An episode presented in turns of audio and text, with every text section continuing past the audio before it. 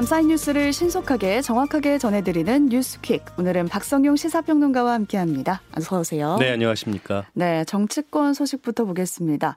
윤석열 대통령의 취임 이후 두 번째로 국회 시정연설에 나섰는데요. 어떤 내용 담겼나요? 네. 말씀하신 대로 지난 5월에 이어서 다섯 달 만에 시정 연설이었는데요. 민주당의 시정 연설 보이콧으로 여당만 참석한 채 진행이 됐습니다. 아, 먼저 그동안 정치적 목적이 앞선 방만한 재정 운영으로 이 재정 수치 적자가 확대됐다고 지적을 했고요. 음. 그러면서 내년도 총 지출은 639조 원으로 지난 2010년 이후 처음으로 전년 대비 예산을 축소해서 편성했다고 밝혔습니다. 네. 이렇게 절감한 재원은 약자 복지와 민간 주도 경제 활동에 쓰겠다고 했는데요. 이 윤 대통령은 연설에서 약자라는 단어를 7번, 음. 취약계층이라는 단어를 2번 언급했고요. 32차례로 가장 많이 사용한 지원이란 단어도 이 약자와 취약계층 관련 예산을 언급하는 과정에서 여러 차례 표현됐습니다. 네. 특히 약자 복지의 방안도 제시했는데요. 이 4인 가구 기준 생계급여 최대 지급액 인상, 이 저임금 근로자, 특수형태 근로종사자, 예술인 사회보험 확대 지원, 또 장애수당 인상 등을 약속했습니다. 네, 전체적으로 좀 민생에 집중한 연설이었다라는 평가가 나오고 있고요. 네. 협치 대신에 협력을 강조한 것도 눈에 띄고 있습니다. 네. 아, 경제와 안보의 엄중한 상황을 극복하기 위해서는 여야가 따로 있을 수 없다고 했는데요. 이를 위해서 국회의 협력이 절실하다라고 말을 했습니다. 음. 국회에 협조를 부탁드린다. 이 코로나 추경도 초당적 협력으로 확정지었다. 이렇게 협력이나 협조라는 표현을 썼는데요. 하지만 연설에 협치라는 말은 등장하지 않았습니다. 음. 여야 정이 함께 노력한다는 의미보다 야당의 협조 요구에 더욱 방점이 둔 것이 아니냐 이런 해석이 나오고 있습니다. 네, 또 이번 시정 연설은 더불어민주당의 보이콧으로 좀 빈자리가 많이 보였는데 네. 최소의 인원만 참석한 채로 진행이 됐다고요? 네, 그렇습니다. 아, 우선 이번 윤 대통령의 시정 연설 시간은 18분 28초였는데요. 네. 역대 최단 시간으로 기록됐습니다. 음. 자, 그리고 말씀하신 대로 제1야당이자 원내 일당인 더불어민주당의 헌정사상 첫 보이콧으로요. 본회의장에서는 최소 인원이 참석한 채 진행이 됐습니다. 이 민주당은 윤 대통령의 입장 시간과 동선에 맞춰서 규탄 대회와 침묵 시위를 벌였고요. 이재명 대표를 겨냥한 검찰 수사 등의 반발에서 시정연설에 전원 불참했습니다. 음. 여당인 국민의힘의 정의당과 무소속 의원들이 일부 참석은 했습니다만 169석에 달하는 민주당이 빠진 만큼 전체 의석을 절반도 채우지 못했습니다. 네. 민주당은 유례 없는 시정연설 불참에 대해서 헌정사를 먼저 어긴 윤석열 정부를 향해 맞대응했다는 명분을 들고 있는데요. 이 검찰 출신의 윤 대통령이 기획사정에서 검찰 수사를 지시했고 이 검찰이 국감기간 도중에 중앙당사 압수수색 시도를 한 게 전례 없는 일인 만큼 음. 야당 침탈 폭거에 투쟁했다는 겁니다. 네, 여기까지만 봐도 국정감사는 끝났는데 여야 갈등은 풀리지 않고 지금 극에 달한 분위기인데요. 네. 시정연 설에 대한 여야 평가도 전해주실까요? 네, 일단 국민의힘은 재정 건전화와 미래 성장 동력 마련 등 이 민생 위기 해결 의지를 담았다라고 평가를 했는데요. 하지만 민주당은 민생과 미래는 없고 이 권력기관 강화만 있다면서 무성의한 느낌을 지울 수 없다고 평가했는데 음. 이 김성한 정책위 의장은 특히 이 노인 청년 일자리 예산, 지역 화폐 등 민생 예산을 10조 원 가까이 삭감하고 이 겨우 몇 푼 편성하는 것을 약자 복지라고 하는 것을 보면서 이 비정하다라고 느낀다고 호평했습니다. 네. 윤 대통령의 시정 연설을 시작으로 해서 이제 국회는 본격적인 예산 정국에 들어가는데요. 음. 예산안 법정 처리 기한이 12월 2일이니까 이제 남은 시간은 한 달여 남짓입니다. 하지만 이렇게 여야의 의견이 극명하게 엇갈려서요. 이 남은 시간 거센 충돌은 불가피할 전망입니다. 네, 여야 간 협력이든 협치든 좀 필요해 보입니다. 어젯밤에 대구의 농수산물 도매시장에서 큰 불이 났어요. 네, 그렇습니다. 어제 오후 8시 반쯤 대구 매천동 농수산물 도매시장 내에 있는 한 점포에서 불이 났는데요. 이 불길은 삽시간에 건물 전체로 번졌습니다.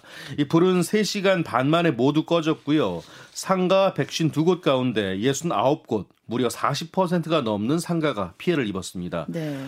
대구 농수산물 도매 시장은 연간 거래 금액이 1조 원에 육박하는 대규모 시장인데요. 이 서울 가락시장, 강서시장에 이어서 전국 세 번째로 한강 이남에서는 가장 큰 규모입니다. 음. 이 불이 나자 소방 당국은 오후 8시 35분쯤 대응 1단계를 이어 오후 8시 43분쯤에는 대응 2단계를 발령한 뒤에 오후 9시 34분쯤 큰 불길을 잡았습니다. 이 대응 2단계는 인접한 대여섯 곳의 소방서로부터 인력과 장비를 동원하는 경비령인데요. 이 진화 작업을 마친 경찰과 소방 당국이 현장에서 3차 인명 수색을 진행 중인데 현재까지는 인명 피해가 없는 것으로 알려졌습니다. 네. 이 화재가 발생한 건물은 샌드위치 패널 구조물인데요. 이 스프링클러 같은 현대화된 자동 소방 탐지 설비 등이 설치된 상태였다고 합니다. 자 그런데 어, 이 과정 에서 스프링클러 작동 여부가 이 경찰과의 합동 감식에서 밝혀질 예정입니다. 네, 아직 원인이 안 나와서 아직 조사를 해봐야 나올 것 같습니다.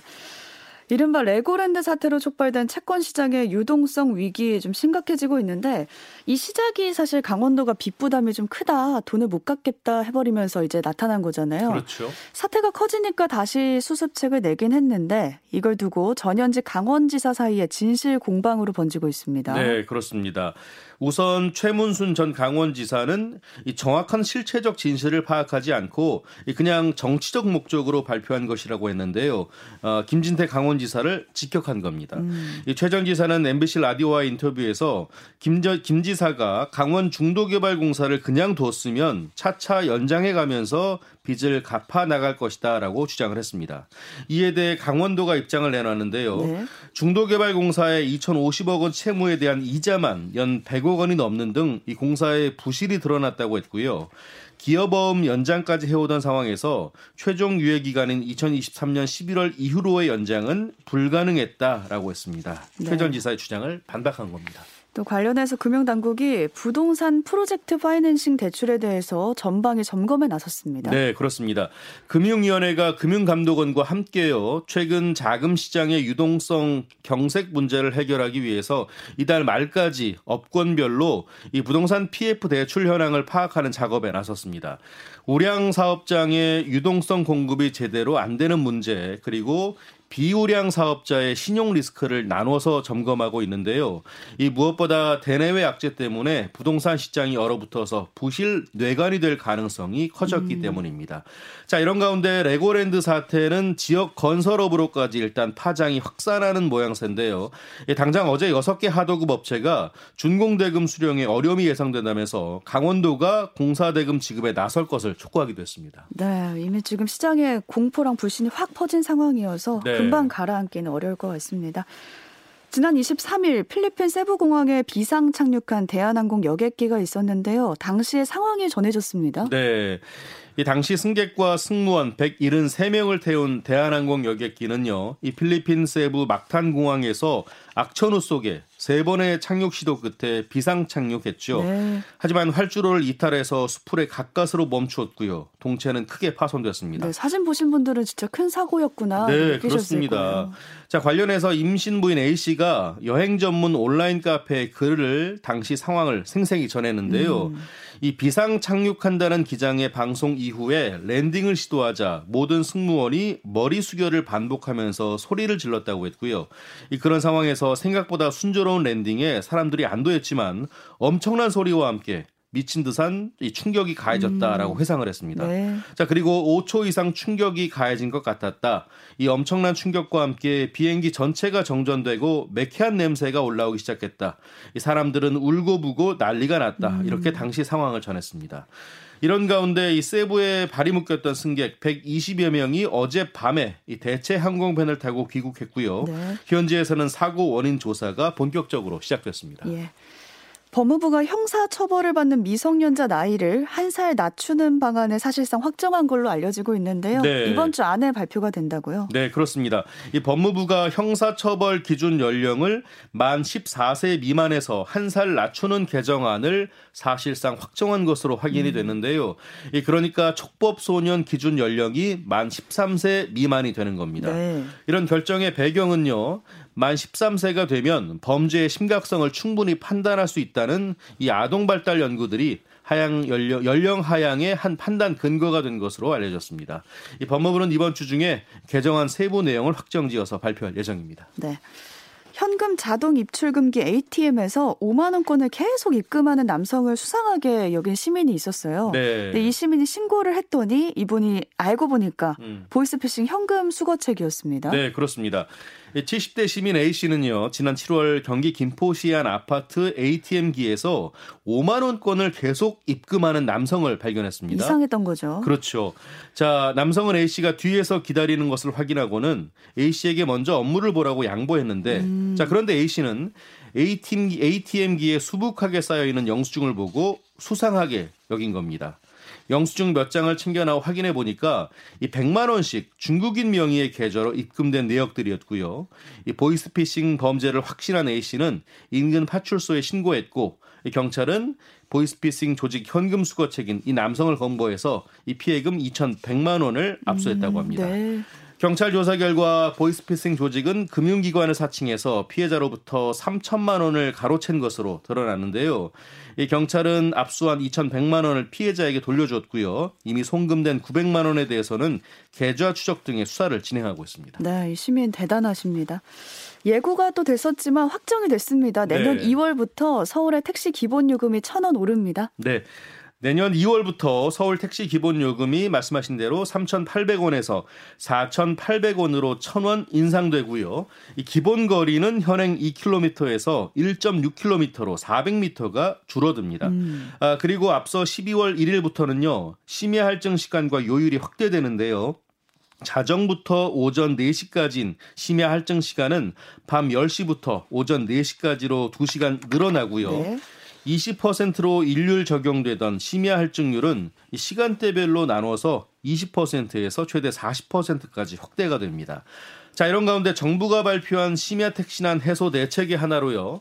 밤 10시부터 다음날 새벽 3시까지 이 야간에만 운행하는 심야 운행조 가동이 오늘부터 시작이 음. 됩니다. 음. 서울 개인 택시 조합은 차량 끝번호로 다섯 개 조를 나눠서 오늘 밤부터 이 심야 운행조를 투입하는데요. 월요일에는 차량 끝번호가 16, 화요일에는 27, 수요일에는 38 이렇게 조를 짜서 밤 10시부터 새벽 3시까지 영업하는 방식입니다. 네, 아무쪼록 심야 택시난이 좀 해소됐으면 네, 좋겠습니다. 네, 그렇습니다. 또 이거 주의하셔야 될 것 같아요. 다음 달부터 국립공원에서 담배를 피우다가 처음 적발이 되면 60만 원의 과태료가 부과됩니다. 네. 이 자연공원법 시행령 개정안이 국무회의를 통과해서 다음 달 초부터 시행이 되는데요. 어, 지금까지는 국립공원에 지정된 장소 밖에서 담배를 피우거나 인화물질을 소지했다가 적발되면 처음에는 10만 원이 부과가 됐습니다. 네. 하지만 다음 달부터는 말씀하신 대로 이 현재보다 6배 오른 60만 원의 과태료를 물어야 되고요. 음. 또두 차례 적발 시에는 100만 원, 또 3차 적발 시에는 법정 상한액인 200만 원의 과태료가 부과됩니다. 이 밖에도 지정된 장소 밖에서 야영하거나 출입 금지 구역에 들어간 경우에는 이 적발 횟수에 따라서 20만 원, 30만 원, 50만 원의 과태료를 내야 하고요.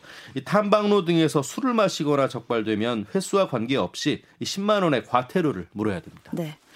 최근에 자신을 외교부 직원이라고 소개한 누리꾼이 있었는데요. 이 누리꾼이 중국어래 사이트에 BTS 정국이 착용한 모자다라면서 고가의 거래를 했습니다. 아직 거, 래를 하려고 올린 건데 네. 이 글을 작성한 사람이 자수를 했다고요. 네. 자 말씀하신 대로 최근 한 중고 거래 폼에 BTS 정국이 직접 썼던 모자를 천만 원에 판매한다라는 음. 글이 올라왔죠. 네. 자신을 외교부 직원이라고 주장한 A 씨는 이 지난해 9월 모자를 습득했다고 했고요. 습득 경로에 대해서는 이 BTS가 외교부 여권과의 극비 방문한 날 대기 공간에 두고 갔다라고 설명을 했습니다. 네. A 씨는 모자 사진과 함께 외교부에서 발급한 공무원 직원증 사진을 올리기도 했는데요. 하지만 이 글이 논란이 되자 판매글은 삭제했습니다. 자, 그리고 글을 올린 이튿날인 지난 18일에 이 경기도의 한 파출소를 찾아 자수하고요. 판매하려던 모자를 제출한 것으로 알려졌는데요. 음. 어, 사건은 일단 서초경찰서가 넘겨받아서 조사하고 있는 것으로 전해졌습니다. 네, 이 사건이 며칠간 좀 뜨거웠는데 어쨌든 글을 작성한 사람이 자수를 했다고 합니다. 오늘 여기까지 살펴보겠습니다. 박성용 시사평론가와 함께했습니다. 고맙습니다. 고맙습니다.